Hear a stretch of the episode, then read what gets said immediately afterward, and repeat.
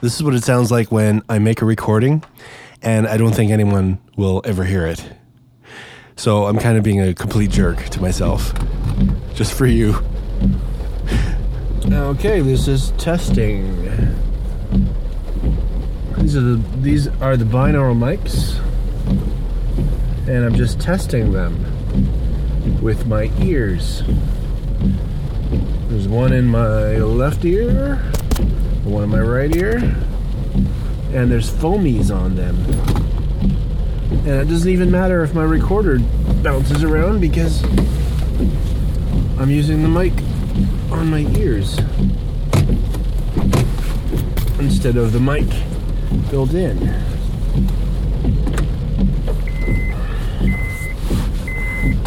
Forgot my seatbelt.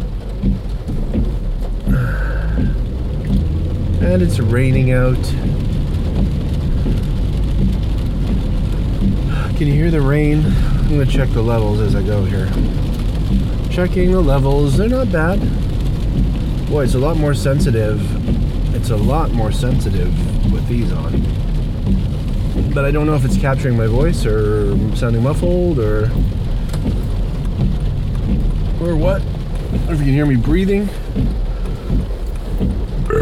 or if you can hear me burping, or what. Chub Creek 144.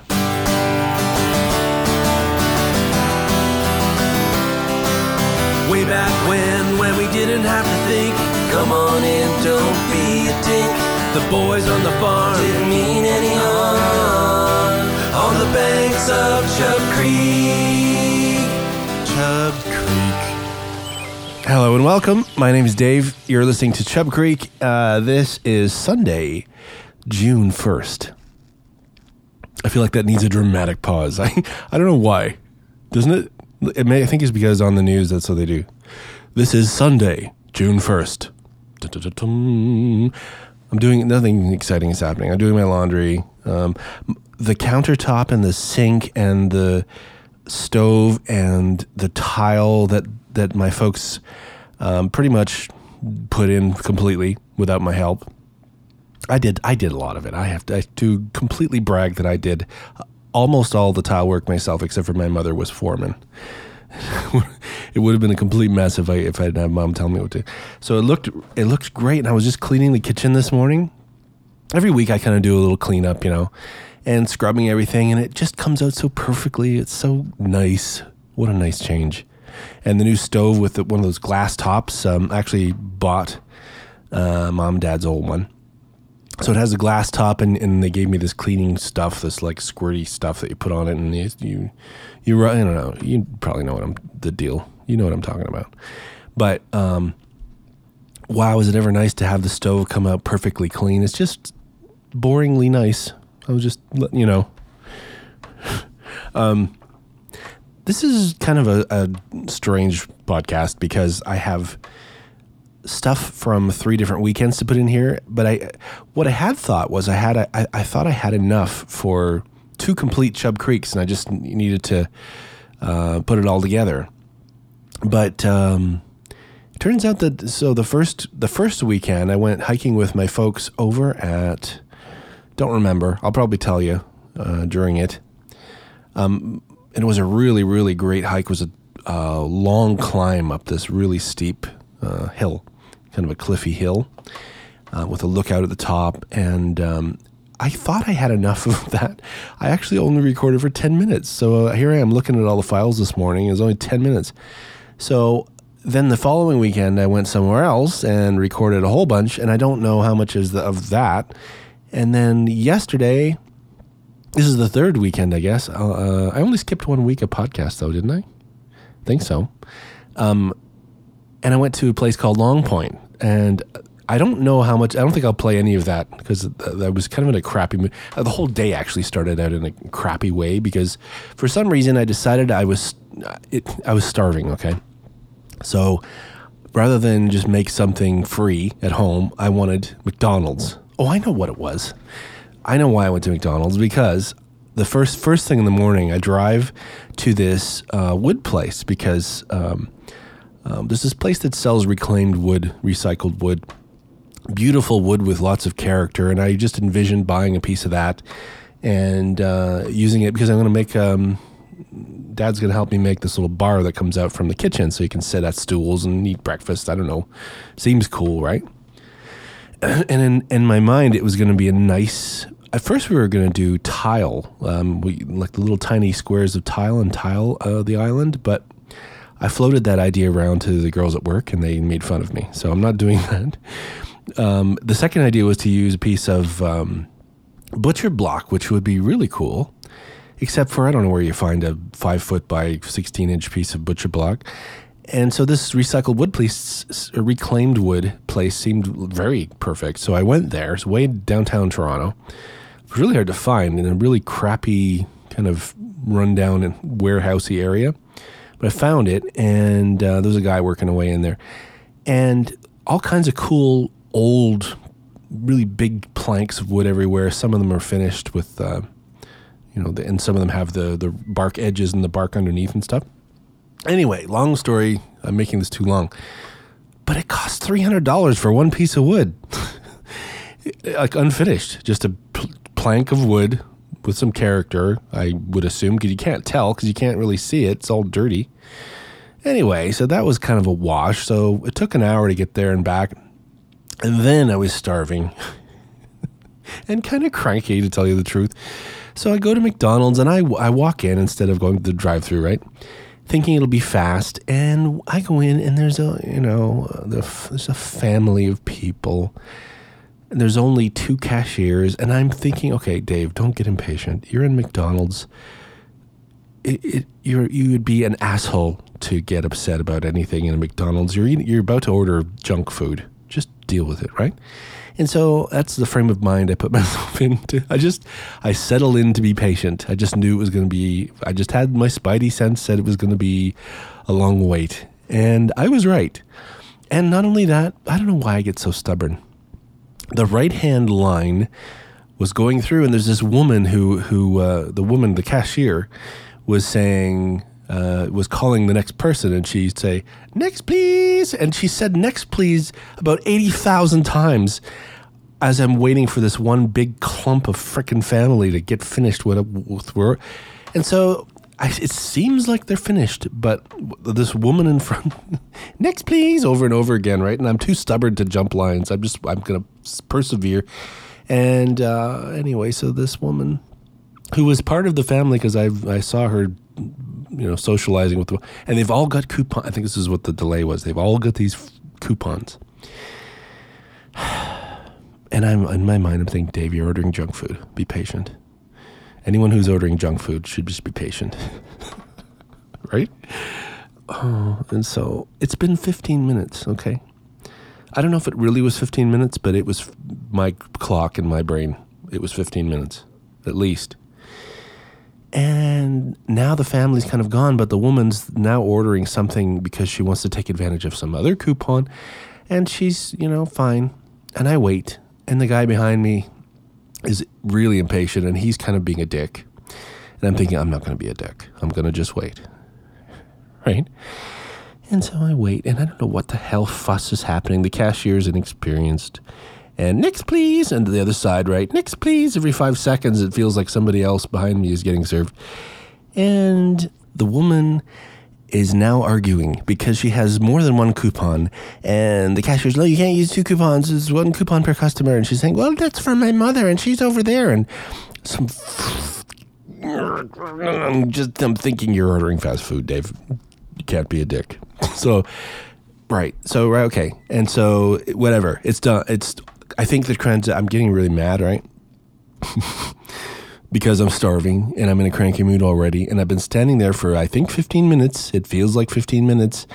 And so I guess the woman decides that she really needs this $2 off. She's insisting, and the cashier says, Well, I have to ring it in twice. Oh, okay, right. And you, you, know, I'm, you know how I'm feeling at this moment.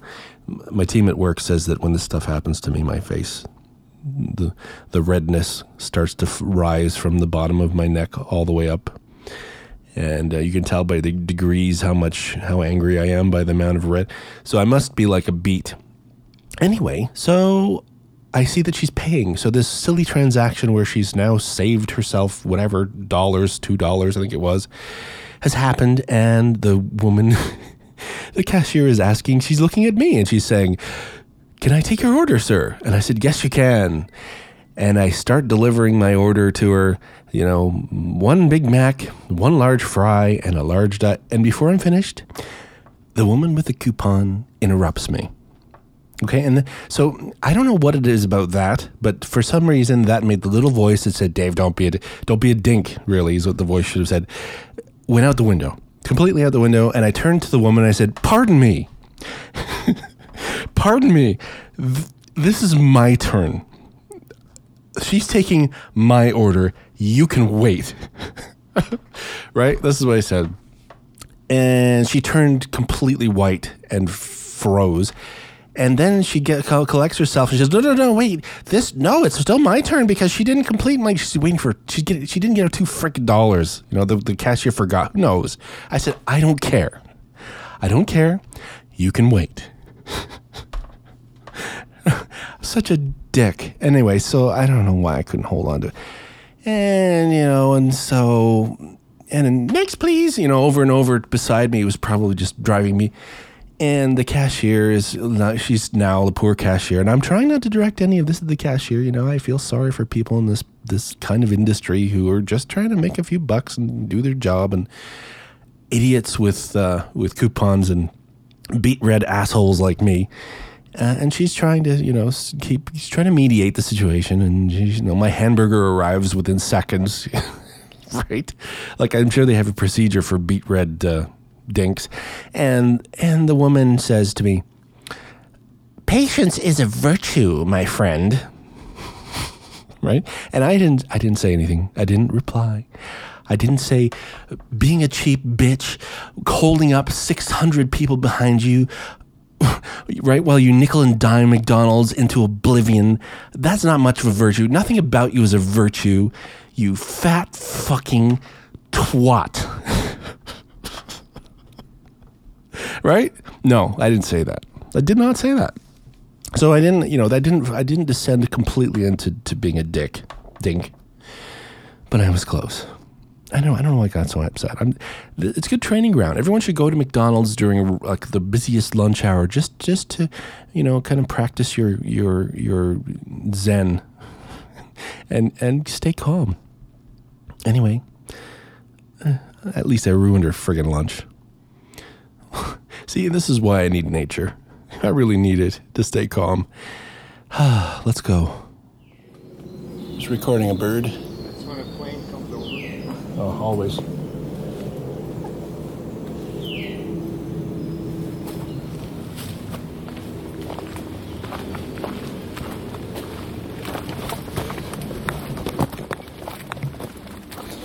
Okay, well, since I'm recording, I wasn't planning on recording today, but we're out on the trails. Guess what? Uh, and but this one, what is it called? Do you know?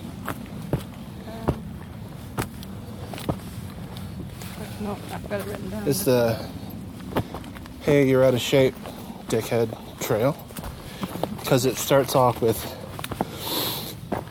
about 150 stair climb uh, straight up to get to you to about 300 feet. 300 feet. So we're all just kind of pissed off now, Sweaty and getting bitten. getting bitten by loads of mosquitoes. Mosquitoes. And we didn't bring water. Ow, that one hurt. As I smack bugs off me. Let's turn this up.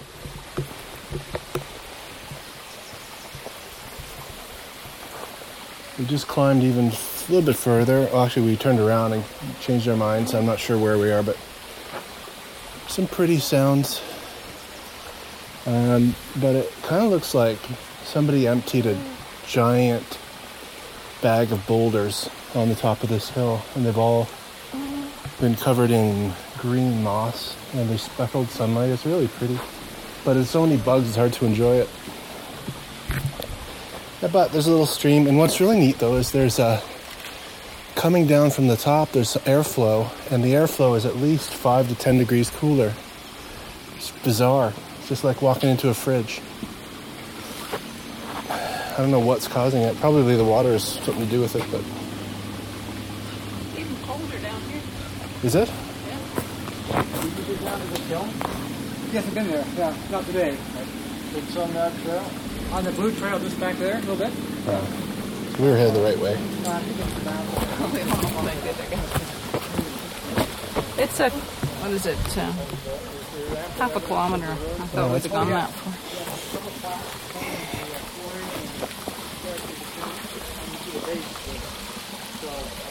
There's so many bugs. Mosquitoes too, which is too bad. This is really pretty here. The water is trickling down the hill. Yeah. It's just like a little scene from the Lord of the Rings. Really pretty. Hard to describe, and it's not. Well, I guess there's audio. Anyway, I'm gonna take some pictures. Hope that was too loud. You see ice? Yes. Right in there. I feel it.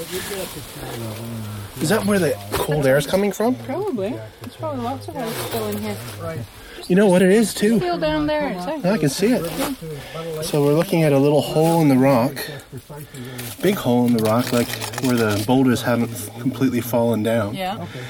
And there's cold Oh yeah, you're talking about this. refrigerator air coming out of it. That's ice. And there's ice down there. That's amazing. It's 16, 17 degrees right now. That's where the cold air. though. That's where the cold air is coming from. What a great place to cool off. No I'm kidding. Keep, Look, you can see my breath. keep your food cool. Yeah. That's crazy.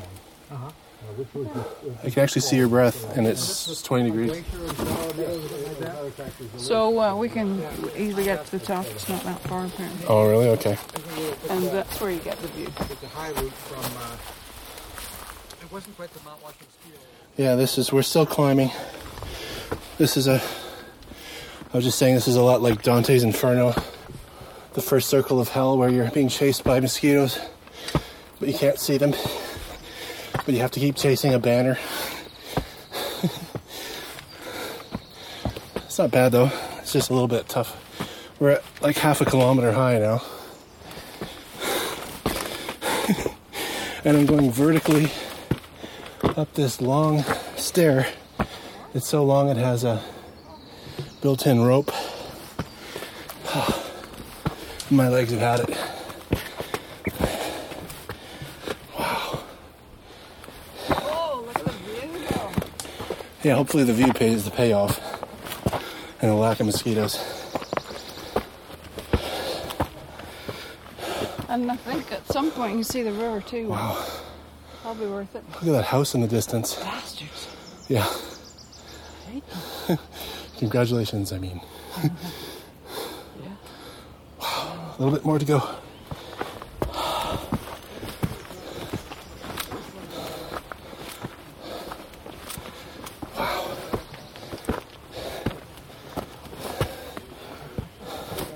Oh, just as hard going back down. Yep.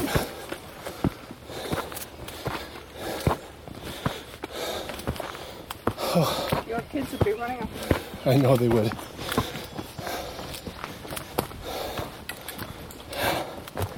Made it.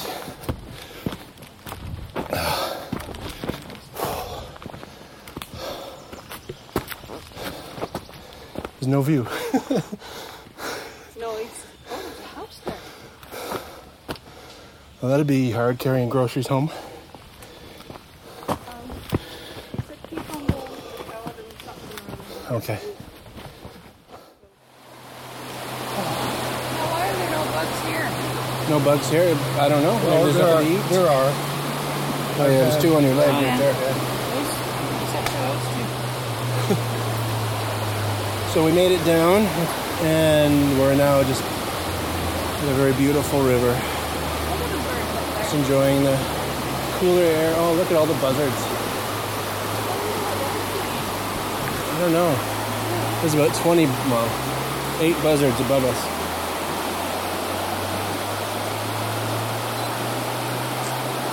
think we're dead. nice rivers are here. East of here. Look at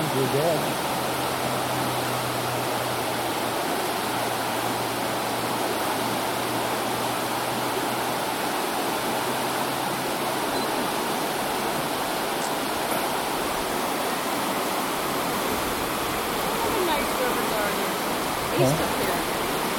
her. There's a lot of rivers, but no no trails near many of them. There's a bike trail along the Grand, but it's not really uh, close to the river uh, very often. Oh, nice cool breeze now. Yeah. We're roasting hot because we just. I really want to know how far, how high that was. Well, it- it says it right on the website. Uh, 100 meters. It says 100 meters. It seems so unsatisfyingly low. I want it to be kilometers high. It felt 300 That's three, 30 stories. It's a 30 story building. 30 story building. That's like my apartment. That's, I guess so. That doesn't seem high enough to be able to. No, must be right. It was just a lot of diagonal, I suppose. Maybe the rope at the end made it seem like, oh, it's really high now because there's a rope.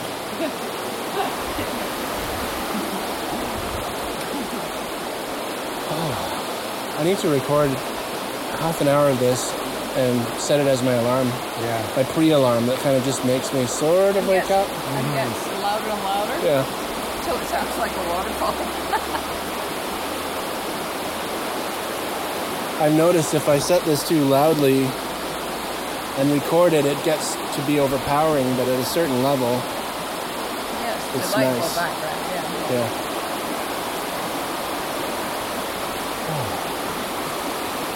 This is probably where we should uh, have had our drink and sandwich. Yeah. Mum brought chicken. It was so nice. It was really good. It was just we were being eaten alive by mosquitoes, so we had to eat extra calories of chicken to make up for the blood loss from all the mosquitoes eating eating off of us. So we, it's the fastest chicken anyone's ever eaten.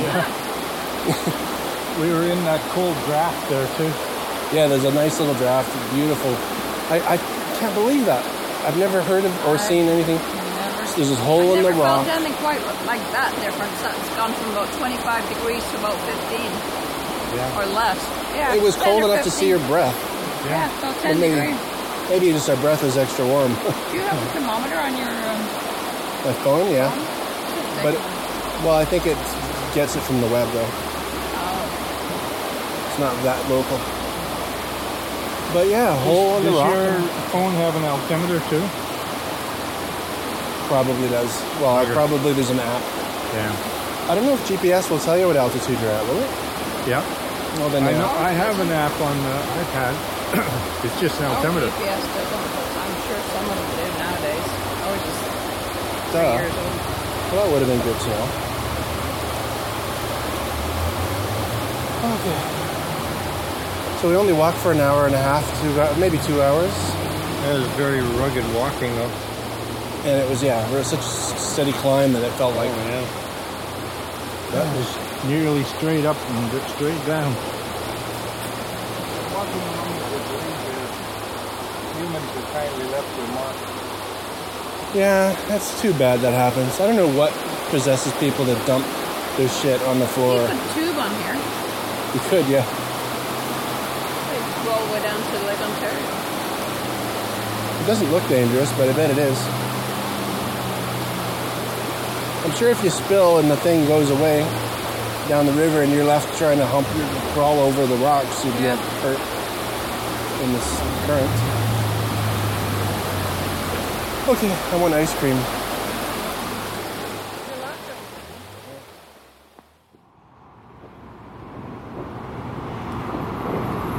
I'm just hanging out.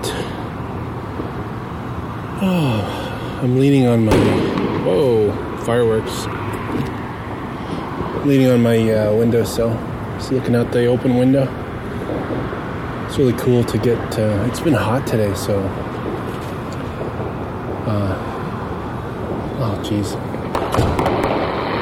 I've been photographing these fireworks, and I just took a break, and of course, now all the fireworks are starting. It Always happens. It's okay. This is the audio portion. it's funny because I took all these pictures. I took uh, probably something like um, 500 pictures. And now all I've got is a kind of a headache of going through pictures. And there'll be there'll be one or two good ones.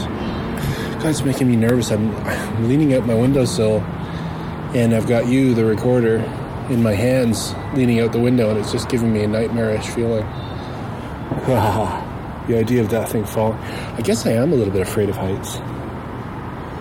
Just my knees start to buckle when I look down, and I think of you falling.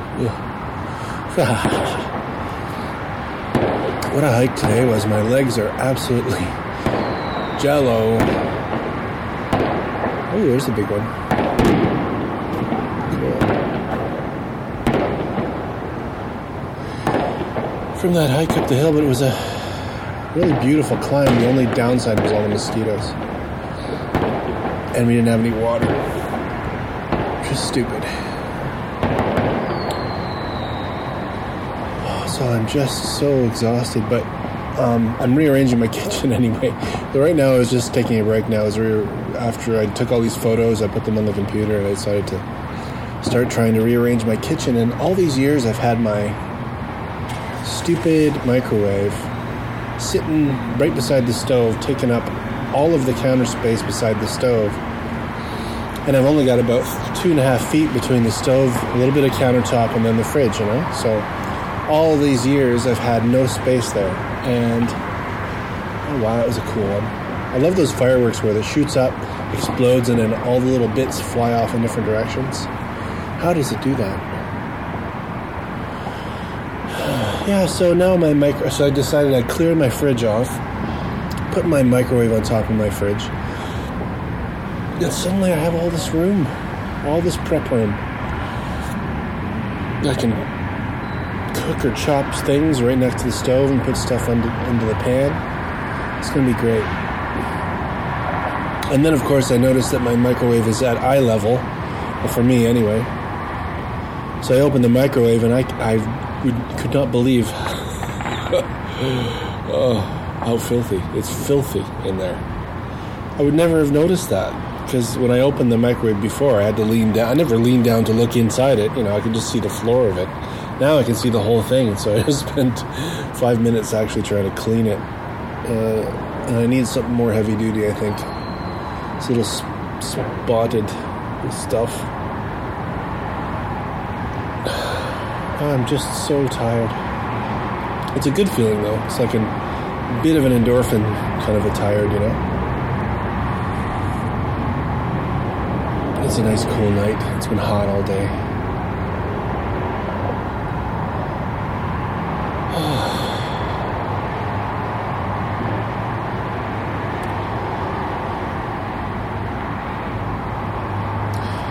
So I'm probably gonna finish. Oh, that's beeping my dishwasher again. Probably gonna finish the kitchen. Oh, and then tomorrow the folks are coming over again, and we're gonna go look for tile. They've they're so generous with their time. So tomorrow we're gonna go to this warehousey tile shop, and I'm again gonna have to make up my mind. I don't have to though. Oh.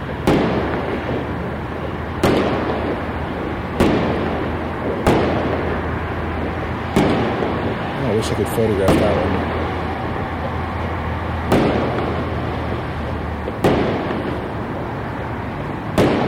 one. Anyway, so today's Victoria Day. So happy Victoria Day. I'm not even, we're talking about Queen Victoria today. I'm not sure I still have it right.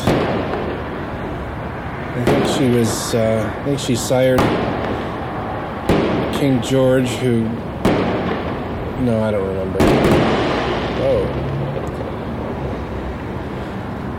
She sired, is that right? She sired King George, and then King George abdicated, and then Edward became king, and then after that, he had uh, who? Elizabeth? Is that right? No, there was one more. King, maybe I don't know. What do I care? I guess we're a Commonwealth, and this is Victoria Day, so that's why I care. So there's your, there's your completely incorrect Queen Victoria Victoria Day lesson, and that's what I'm sure everyone has in their hearts right now when they're uh, lighting off fireworks. Is Queen Victoria. Okay, so that made me want to learn a little more, and uh, crap, I closed the window here. So it's all very interesting, um, and um, maybe it isn't for you but I'm gonna if if you don't have any interest in this, just fast forward. But um, so this I just, so what I did was I googled. I wanted to learn more about Victoria, but it's all very boring. So I, instead, I want to learn. I want to learn her place in history. And so, if you go to the timeline of all the kings and queens of England, it starts in 1066 AD with the Normans. And I didn't know the Normans was a family name. Is that true? I suppose, yeah. They were descendants of Vikings, but I don't know if the Normans is their family name. Mm, not sure. Uh, they were descendants of Vikings who had settled by force in northeast France around the mouth of the Seine River. The land they occupied became known as Normandy, which, of course, that makes sense. It never occurred to me before. The name Normandy comes from the French Normand, meaning Norsemen and Normans. Hmm. And uh, the first king was King William, which is cool. That's my son's name. Woohoo. Um, King William I the Conqueror from 1066 to 1087. Anything interesting about him? William was friendly with English King Edward the Confessor and attacked England on Edward's death because he had been promised the English crown by Edward but denied it by the Saxon Harold. He defeated King Harold at the Battle of Hastings, and in 1085 the Dooms what's that say? Domesday survey was begun and all England was recorded, so William knew exactly what his kingdom contained. The Dome, I guess it's Domesday. The Domesday Book was in effect the first national census. He ruled simultaneously in both England and parts of France, and this set the scene for regular land battles over territory in France for the next 500 years. When he died, his lands were divided between his eldest two sons. Robert inherited Normandy, while William became King of England. Very interesting. So then what? All right, so that was the Normans. And the next family was the Plantagenets, and there's a bunch of others. And then the Plantagenets were next, ending in 1399. Then the House of Lancaster, ending in 1461. The House of York in 1485. The Tudors, which included Henry VIII, and I've learned a little bit about that. It's a wonderful story, tragic story. Ended in 1603. The Stuarts ended in 1714. And then there was the House of the Hanoverians, and I know from reading a little bit that Victoria was the last of the House of the Hanoverians. Um, and then, so Victoria, let me go to Victoria quickly here. So, where are you? Victoria. She was the daughter of Edward, Duke of Kent, who was the fourth son of George III, and a niece of George IV and William IV. God, these numbers are tough because it's Roman numerals. So she married Albert of Saxe Coburg Gotha, and she ruled during the Industrial Revolution. The British Empire became powerful, rich, and confident. And when Victoria died in 1901, after the longest reign in English history, the British Empire and the British world power had reached their highest point. She had nine kids, 40 grandchildren, and 37 great grandchildren. Okay, so that's Victoria. And then after Victoria, was her eldest son, King Edward. I gotta do these Roman numerals. Seventh. King Edward the Seventh was her oldest son. Then King George the Fifth. He was the second son of Edward the Seventh, and that was all the way till 1936 uh, when he died. And then Edward the Eighth. So Edward only. This is the funny part so Edward was the eldest son of George V, but he only ruled for 325 days, abdicating the throne to marry Mrs. Wallis Simpson, as he was not able to marry a divorced woman and become king. And you'll see that in that movie, which I can't think of the name of, um, about the stuttering king. Mrs. Simpson was an American, a divorcee, and had two husbands still living. So, you know, I don't want to be king anymore. So then King George the, uh, his brother, King George V, uh, became king he didn't expect to become king, and he ruled during World War II and refused to leave the Lon- leave the London. he refused to leave London during the Blitz, the two princesses, his daughters Elizabeth, Elizabeth, Elizabeth, and Margaret, spent the war years at Windsor Castle. And the post war years of his reign were ones of great social change and saw the start of the blah, blah, blah. Who cares? And that leads to Queen Elizabeth II, who was King George VI's daughter. So there you go. There's the whole timeline. So before we go into the next chunk, I think we'll play this wonderful song uh, by a really cool guy. And I, I reached out to him on Facebook because I couldn't figure out his, his song, uh, which I really enjoyed. I was listening to his song in the car called Don't Bet on Me. And I really wanted to play it on the podcast, but the, the website I got it from, it's called birp.fm uh, which is a website that compiles um, tracks, uh, lots of tracks of free music. It just doesn't say what you can do with them. So, anyway, here I am in the car listening to this stuff, and I'm listening to one song that I really liked. Um, it was really funny and uh, creative, and I I was really looking forward to putting it on the podcast, but I couldn't figure out how to find out if it was legal to do it. So I found um, the artist's name online and Facebook uh, messaged him, and he was nice enough to get back to me right away. So he sent me a clean link to the song. He seemed really happy about it, and he even took some time to listen to the podcast, and he had some nice things to say about it. So, uh, you know, so it's nice to develop a little friendship over something like this. So, Sam, thanks so much. Um, this is Sam Van Dyke, and don't bet on me.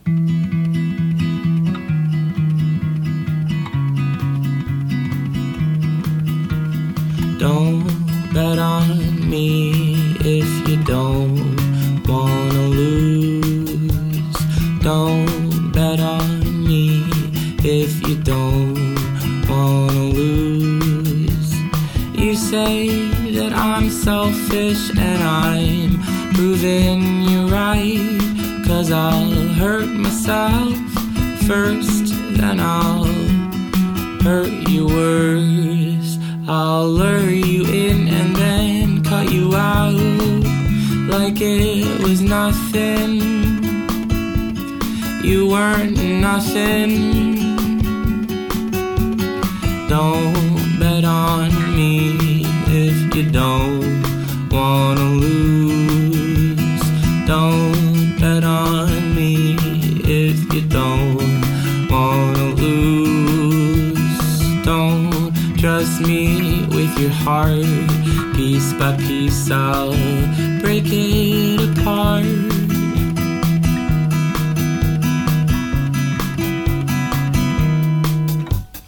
Words cut deep when you need me to speak, but in my armory,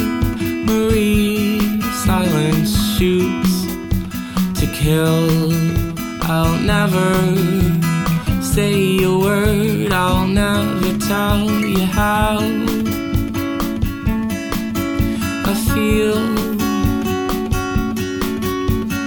Don't bet on me if you don't wanna lose. Don't you bet on me if you don't wanna lose. Don't trust me with your heart,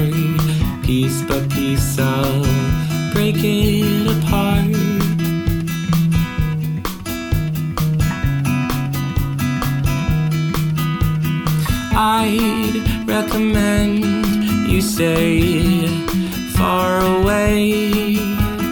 Don't get comfortable, don't feel safe.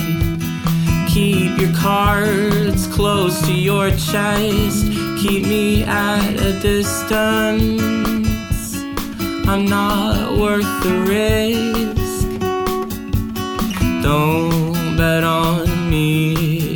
You don't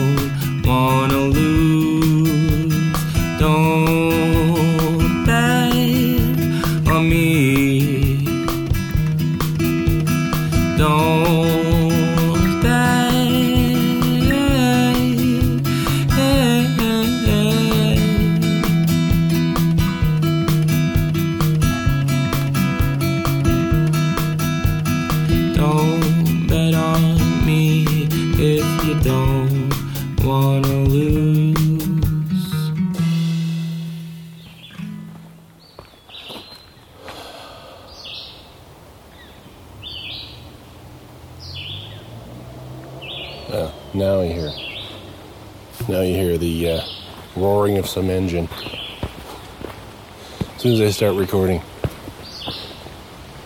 So I'm in a fairly. This is this is just a really uh, busy kind of a trail, but it's so pretty. It's there's bug free. The air's really still, and the forest is tall. I'm kind of in a valley looking up at just crazy amounts of green leaves, huge hundred foot trees, and this cool bird sounds. And there's a funny little bird up there going wee wee. I don't know what that is. I'm trying to learn them, but it's a slow process. So this is probably. Uh, I don't know when I'm going to use this. I've already. Re- I think I've got all the recording I need for uh, Chub Creek 144. So this is probably 145. I don't know. Whatever. I just feel like saying hello. Um, when I first pulled up to this place, I thought, oh, great, because there was at least a hundred cars, and but there's a baseball game and stuff. So, and so then I turned around. I thought I decided I'll find somewhere a little less busy, and uh, then I found a little side entrance, it made me feel a little more adventurous.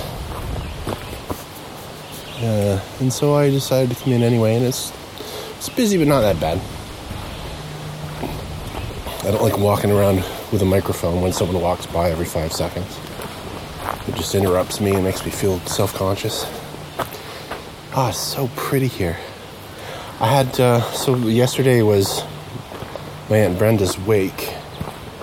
And what a wonderful family get together. It's, it's funny, my family, they, they're more you know, there was all the touching tributes. There's a couple of hours of really wonderful tributes from the various parts of the family about Brenda. Brins, as she's. I never called her Brins, I always like to call her Brenda. Uh, and a slideshow. My dad put scanned some slides, and my cousin Jake put them all together with some music. And uh, my cousin Oliver put together a wonderful little film with old Super 8 footage. God, look at that tree. There's a tree that's so eaten up by by um, woodpeckers. It's almost not a tree. Need a picture of that before I leave. Uh, but you know, my family, uh, they're there to be happy and celebrate Brenda's life, but also celebrate each other. And so, what a wonderful little gathering it was. In a little community hall, no more than you know the size of my condo. A little, I guess, a little bigger, but because it had big ceilings. But uh, just went on and on and on into the night. I think I left about midnight. But I got talking to my uh, uh, one of my closest family members, personally to me, is my cousin Oliver and his brothers. And I got I love talking to Oliver because we grew up together, and he's the closest thing I have to a brother, I think, besides Gary. And uh, we just got chatting. He, he wants me to move in. He's really upset that I live. He's really upset that I live in Mississauga. He wants me to live in uh, in downtown Toronto where he lives. And I got quiz him about it and asked him, "What are you there because you want to be cool, city kid? What's the th- thing?" And he's got a really beautiful house. And, you know, it's worth a fortune, and you know, it would cost me a fortune to move there. I just don't see the appeal. But he, he got talking about what it was about the city that he loved, and it certainly was compelling because he lives on a beautiful street with ancient, I don't know, maples. Um, right down near Greektown, along near the Danforth, uh, uh, probably an area that Scarborough dude knows very well because I know that he frequents one of those Irish pubs along that street. At least I think he does. And uh, he says within walking distance, I've got a butcher, I've got a tailor, I've got clothing stores, I've got four or five grocery stores, I've got uh, a city street with uh, all these different cultures interacting and restaurants everywhere, and you know, and it's alive and everything is within walking distance. He doesn't really have to leave his little camp, you know. It's almost like camping. And I get that. And then I said, yeah, okay, I understand. And I, I can see the appeal of that. Um, especially like the idea of having a little family operated butcher or grocery store. I love that idea. But I said, but I want to be way out of it. I want to be, I don't want all these people around. I want to live where I can leave my back porch and keep walking and I find nature. That's what I want. I don't know if that'll ever happen to me, but that's, I said, and I you got talking about my, uh, kind of my past few years here, and uh, I guess I had to admit to him and to myself that uh, I've been probably in a little bit of a healing period more so than I realize. Because um, over the last few years, I kind of reached an epiphany. I don't even know if I should call it that because it's, you know how you know something and you just can't admit it? I finally admitted to myself that I'm trapping myself in my little prison of a condo and I need to get the hell out of here. I, I reached that decision real quickly. Uh, but, I mean, quickly from zero to 100 miles an hour within a week. But it took me almost eight years, seven years, I guess, to get there. And as I was saying this to him, I'm realizing, wow, that's a long time to be in prison. You know, I felt like I was in prison, just not see, not doing. I was doing well at work, and work was probably the only thing keeping me sane. But leaving, leaving Calgary and leaving my family behind, and and uh, you know, and I have to admit, leaving uh, my ex behind, and there was more to that than I would have ever admitted. It was tough. It was real tough on me. So, I think there's people around. I don't know. You hear trees, but uh, so there was a bit of a limbo thing happening more so than I realized. I think, or if I did realize, I didn't want to admit it. And, uh, I feel like this is an escape, and I feel like this is the this beginning to a whole other life where I'm for the probably the first time ever since I was a kid, uh, enjoying the planet and feeling like I'm part of it. You know, not necessarily part of the people, because I'm still fairly I'm pretty much a loner out here. But I don't care. That's okay. I'll, I'll I'll get to whatever I need to get to through however I need to get to it. I'm really comfortable as I was talking about last time. Being on my own, you know, it's it's it's it reminds me of being on my own back at the farm. And uh, when there was a little creek running through the farm, and uh, I used to wander along it pretending I was Legolas.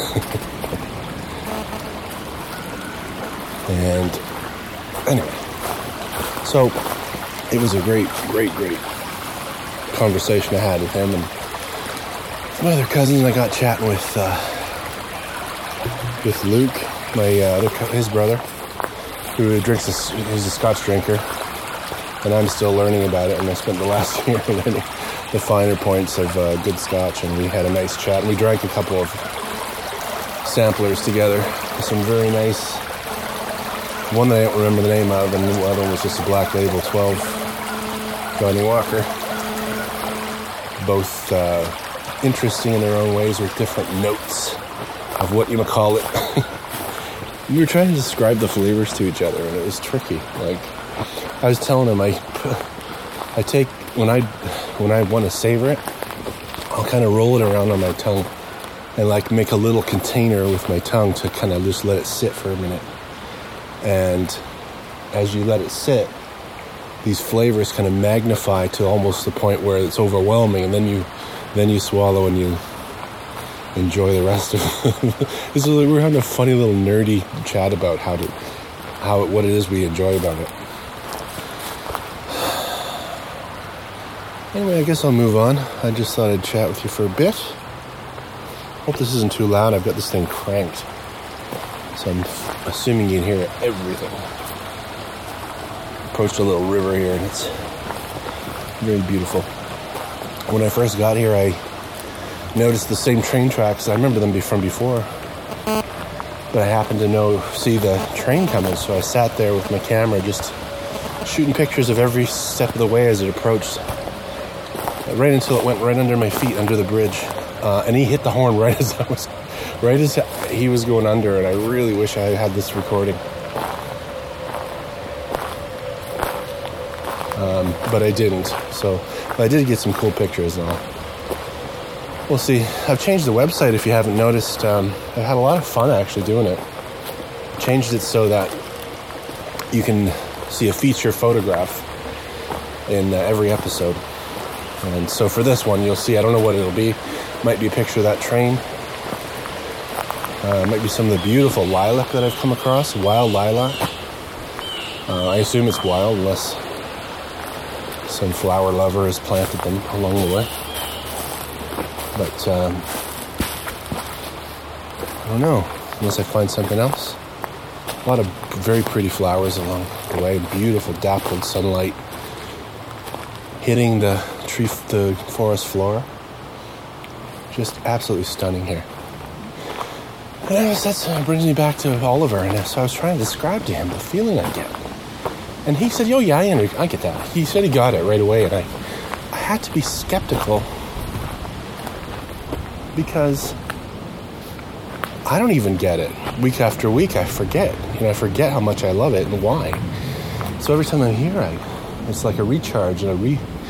I don't know. I can't describe it, and I couldn't describe it to him very well, other than to say it was a kind of therapy, and, and it, but it's an overwhelmingly powerful one for me, and I know it would be for you too. Like I don't know whether you get out there. Some of you I know do, but if you don't, um, just put a little pack together. Search Google for a conservation area or whatever they call them in your area, and go find one and just go walking. Maybe bring a camera, more binoculars maybe to look for birds, and enjoy yourself. And just uh, let me know what uh, what you think of it. You've never done that before.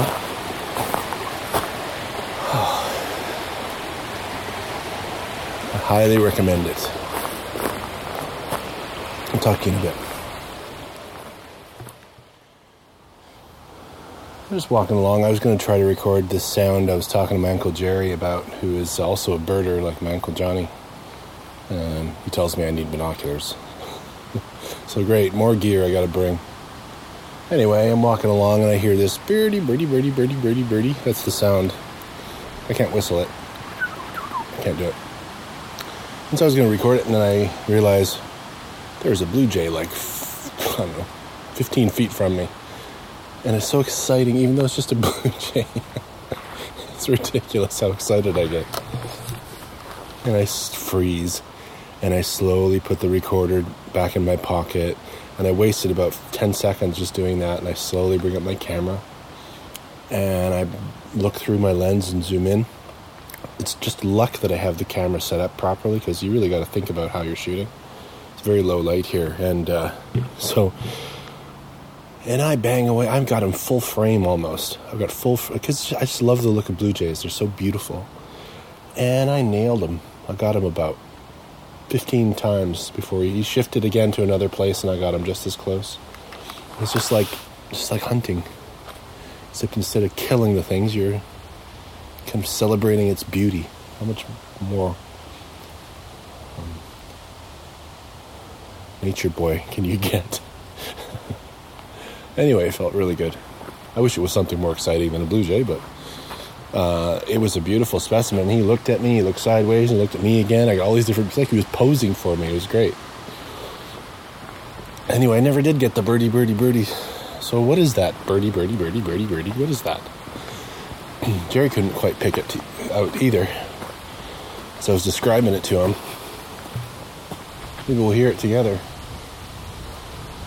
Do you know those kind of pine trees that you see in paintings? It's just a long, tall, tall pine tree, and there's no foliage until the very top. And then it juts out, and there's all this vibrant pine foliage coming out at the top, sometimes only to one side. You know that kind of tree? So dramatic. I'm looking at one right now, and they're so pretty. My aunt, um, Mossy, my mom's or my dad's sister, uh, is a fantastically talented painter. And she's painted along with Bev too. I'm pretty sure Bev has painted. I might, I might even be thinking of one that Bev, my dad's other sister, painted of that exactly that kind of tree. I'm really getting close to uh, feeling inspired enough. Speaking of painting, to pick up the brush or the pencils or something again. I, I uh, I've been exploring online every morning for my team and for the other teams to find inspirational uh, stuff. Well, that tree's creaking. Listen to that. There's two trees rubbing together in the wind here. And uh, every once in a while, I'll come across uh, a pencil sketch that's so beautifully realistic. And a lot of people in the art world frown on that, but I don't. I think hyperrealism is really fun. And I've never managed to quite get there myself, but I. Wow. But I feel like if I applied myself, I could do it. So I don't know when, but hopefully I'll feel inspired enough to act on it and start. And there's another kind of style of painting I've been noticing that I really love, which is kind of rough, sketchy shapes laid together with vibrant color in such a way that mimics furniture on or sunlight hitting furniture or sunlight hitting a building and it's just so simple yet it so perfectly mimics that beautiful look the heavy contrasts, you know? I don't know. I just can't think of what to do and i never bother to start so. That's the difference between being an artist and being a wannabe. I'm standing at the top of a maybe 50 foot hill going straight down not dangerously straight down it would be a kind of a painful roll. Uh, at the bottom of it is a river. It's called the Black Black River, I think, or Black Creek. This is called Limehouse Conservation Area, and uh, when I first got onto the trail, I, I right away came across the Limehouse, which is a dome. How do you describe it? Like a half cylinder with a gated, iron gated front, like a little torture prison. Very cool. I had a hard time photographing it for some reason. And it's probably a boring photograph. I decided to focus on the iron bars because it was the most interesting. Built in the 1800s. Nothing in Canada seems older than that. Does that make sense?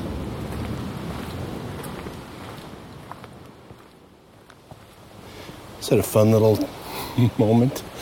Uh, I was just noticed there was a beautiful field off, just, just way a little bit off the trail. And I climbed through the bushes to get to it, and uh, I just was enjoying sitting in the little field there. And this cute little blue moth lands on my pants, and I'm, of course now trying to like crazy get a picture of this really beautiful little bluish white moth looked like a little lady. Just hanging out on my pants, and then I moved my hand close to it, and it crawled on my hand. and then I, I take pictures of my hand holding this butterfly or moth, and then he flutters away, lands on my shoulder. And then uh, it's funny because Johnny was talking about superstition and during the wake, Brenda's wake, how her closet collapsed in the middle of the night after having been there for ages. And her electric toothbrush came on all by itself. And uh, he was just saying, that's just the information. You make of it what you want. And so I was having the same thoughts. This beautiful little moth landing on my shoulder. And I'm trying to take pictures of that. And he takes off again. And the little lady moth lands on my cheek and I got lots of pictures of that. It was really cute, and I was thinking, oh, maybe it's my aunt Brenda joining me for my little hike. kind of like I was talking about. I wish she could join me. It's a nice thought.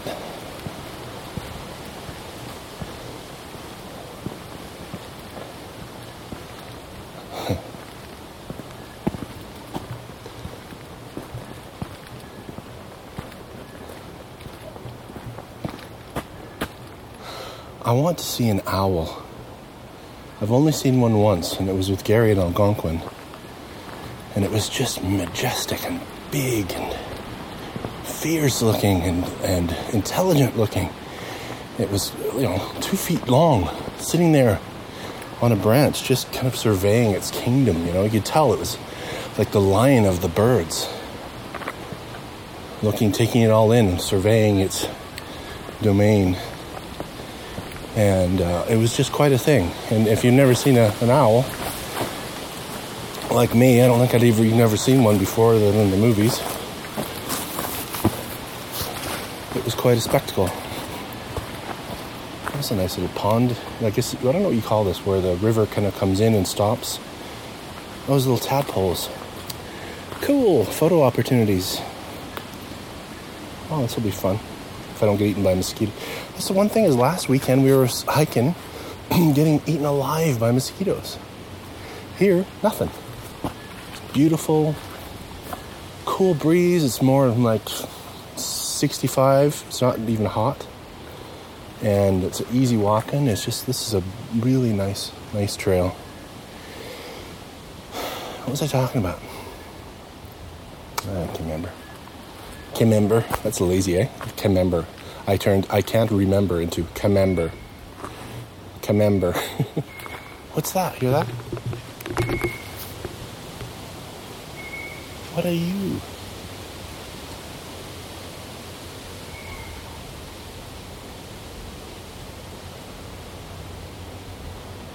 So it's hard to describe what, what it is about being out here that is so fun, but it's like if you're paying attention and you're not charging through to just get the walking over with, and looking around and listening and feeling everything, it's a completely different experience.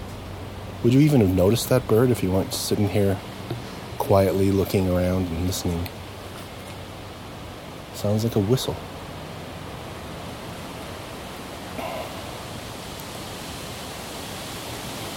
I love the sound of the wind.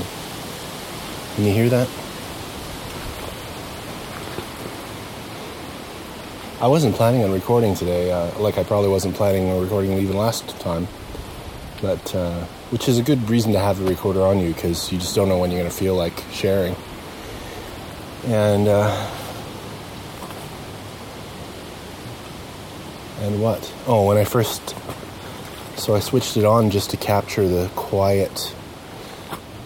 You hear some of it at the very beginning of this, just the ambient sound of one lone songbird and just the quiet forest and then the wind. And I recorded about six or seven minutes of just that stillness. I don't know what I want to do with it. I think I might even set it as a, a wake up alarm.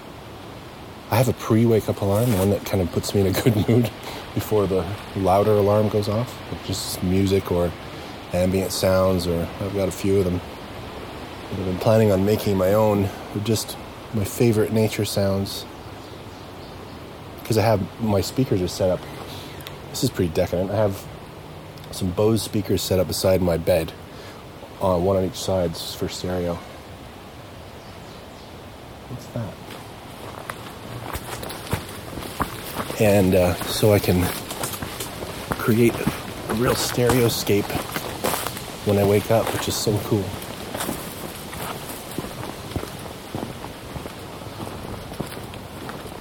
Oh, I forgot to take those pictures. I'll talk to you in a sec. Oh, the dragonflies are out, finally. Gary says they've been out at his place, but that's the first I've seen of them. They're all over me, all around me. In the air, almost hitting me. It's a little pocket of them have just come to life here. It's nice to see. I miss the dragonflies. Some people are freaked right out by them because they're big and buzzy. They don't really make much noise unless they're really close to you. Uh, I I know that in prehistoric times, dragonflies were up to a foot or two long. If you can imagine that, I can't even imagine it. The air was much thicker then. That's that's actually another thing that's interesting. People don't realize is that uh, um, 65 million years ago, probably maybe more. Not sure when the time of the big birds, bird-like dinosaurs was, the pterodactyl and the pterodon and whatever. They were huge. They were the size of airplanes. And these days, those suckers would never be able to fly because the air was much thicker then. So it would be like swimming almost. It's not that big a difference, but it's a good analogy. So they were almost swimming through the air because there's so much more air. And, uh,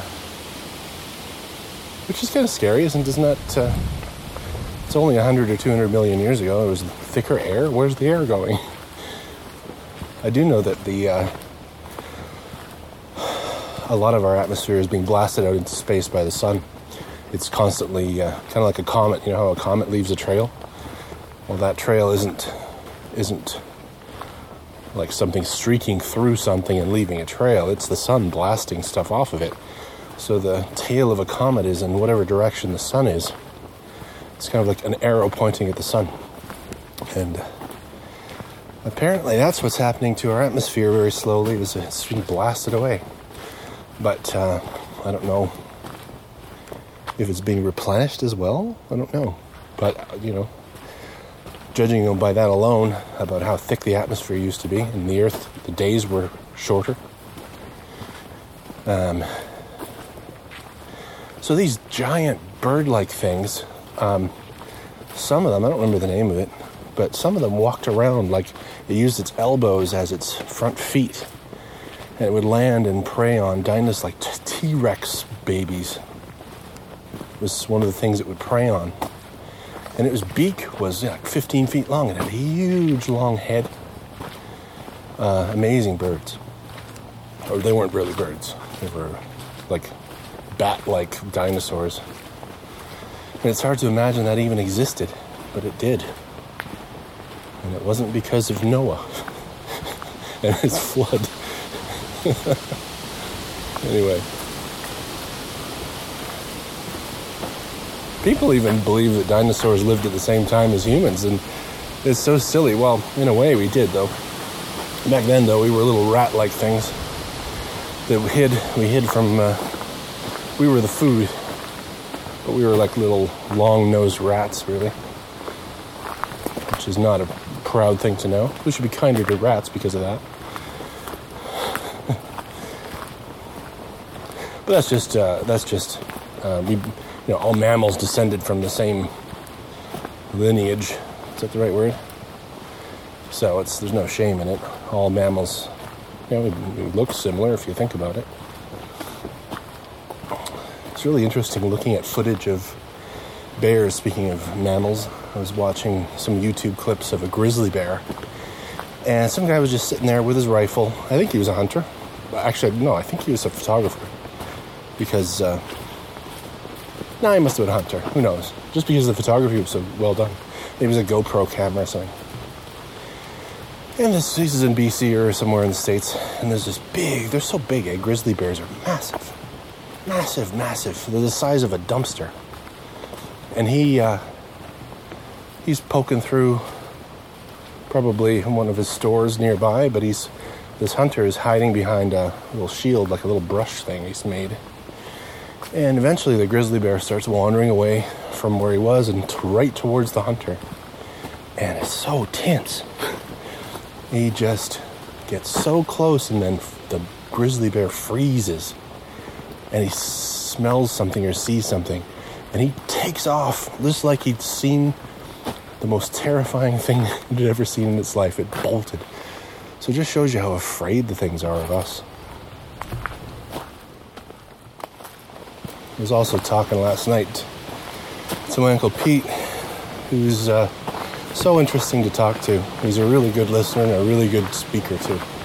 Speaker, orator. And we were talking about this and that, and I had. Uh, I can't remember how we got onto Neanderthals. We were talking about that, and uh, and that reminded me of um, this fairly well-known story now, which I'll try to relate fairly accurately if I can remember it. But uh, in some cave in Papua New Guinea or near it, one of the islands near Papua New Guinea. I think it was maybe as the island is called Floriensis or Florienza or something, because that's what they named this. So the uh, there there was this cave and they're excavating, um, and they find this skull, and I believe they found several. I'm not sure about that, but they found parts of a creature. And what was remarkable about it is that the skull was the size of a grapefruit. Now, picture a grapefruit in your hand. This was an adult. And there's dwarfism. I don't know what you really call it, but where people are small. Um, and there's also diseases that cause people to be proportionately smaller, including small heads. But that's rare. Uh, and so they had at first been arguing about whether or not this creature they found, they knew it was human. What they didn't know was whether it was a species or if it was just uh, a disease causing this proportionately small dwarfism with the small head. And uh, after lots of debate, uh, I gather that the scientific uh, establishment has formally recognized this, the creature, as, a, as a, an actual human species, subspecies, kind of like Neanderthals are, uh, called Homo floriensis, but they nickname it the Hobbit because it's only three feet tall. So, you know, put your arm down, pretend your hands resting, that's about how tall they are. Depending on how tall you are. Say if you're six feet anyway. Uh, it'd be like a child, like a, like a three year old child. And except for shrunk person, full grown human person dimensions. And what was really interesting about this, because I guess they found more and more remains, and it turns out to be a real species. And what's really interesting is that this island on Papua New Guinea, or near it, in this island of Floriensis or whatever, um, a lot of the species were shrunk. I believe it was um, elephants that were smaller and uh, rats that were much larger. Um, species adjust in size. Wow, hear that? What's that?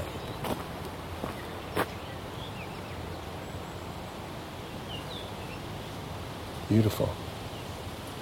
I think maybe cardinal. He interrupted me. Can't see him. He's way up high in this ash tree.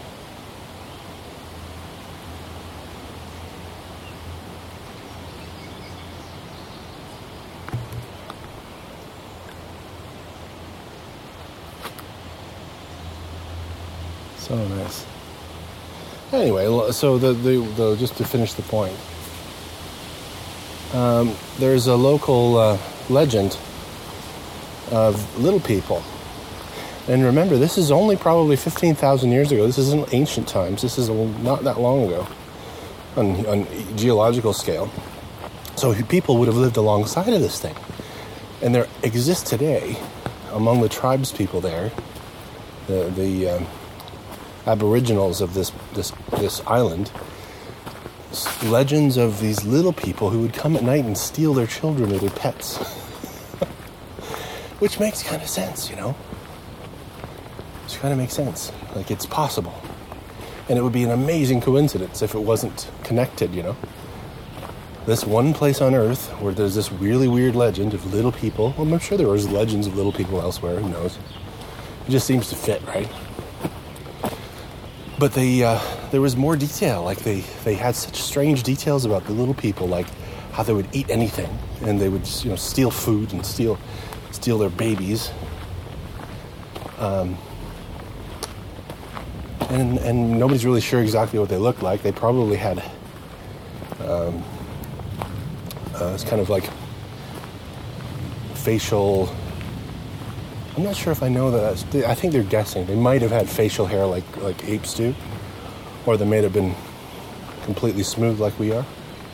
Don't know. Fascinating though.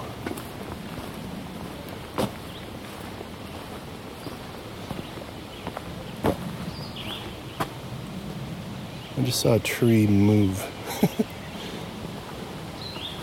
like something walked past it. Like a little tree, you know? So that was an interesting conversation. I don't think Pete had heard about that. We'll have to send him an article. It was a great article in National Geographic. Uh, the front cover of. Uh, look up National Geographic and you'll see the. Uh, there's a story dedicated to it probably two or three years ago. You probably find it online, but they have a mock up of what it might have looked like. Very interesting. I don't know where I am at all. I followed a loop trail and I, I think I'm looping back, but I'm not sure. Don't really care either.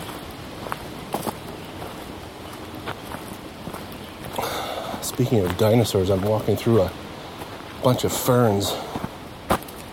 And back in dinosaur time, there were nothing but ferns and weird looking trees. And uh, so where I'm walking right now looks like dinosaur land.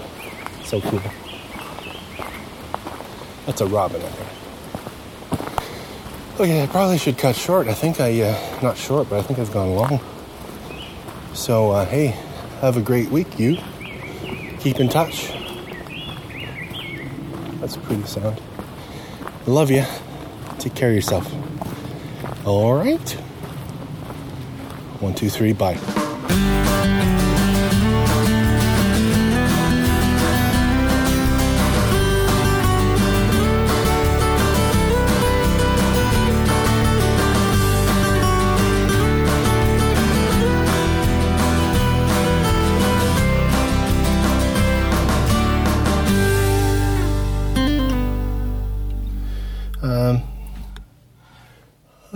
Put this. So anyway, I'm, I'm back. I'm back in the back in the car now, and I thought oh, I'll go down to the railroad tracks.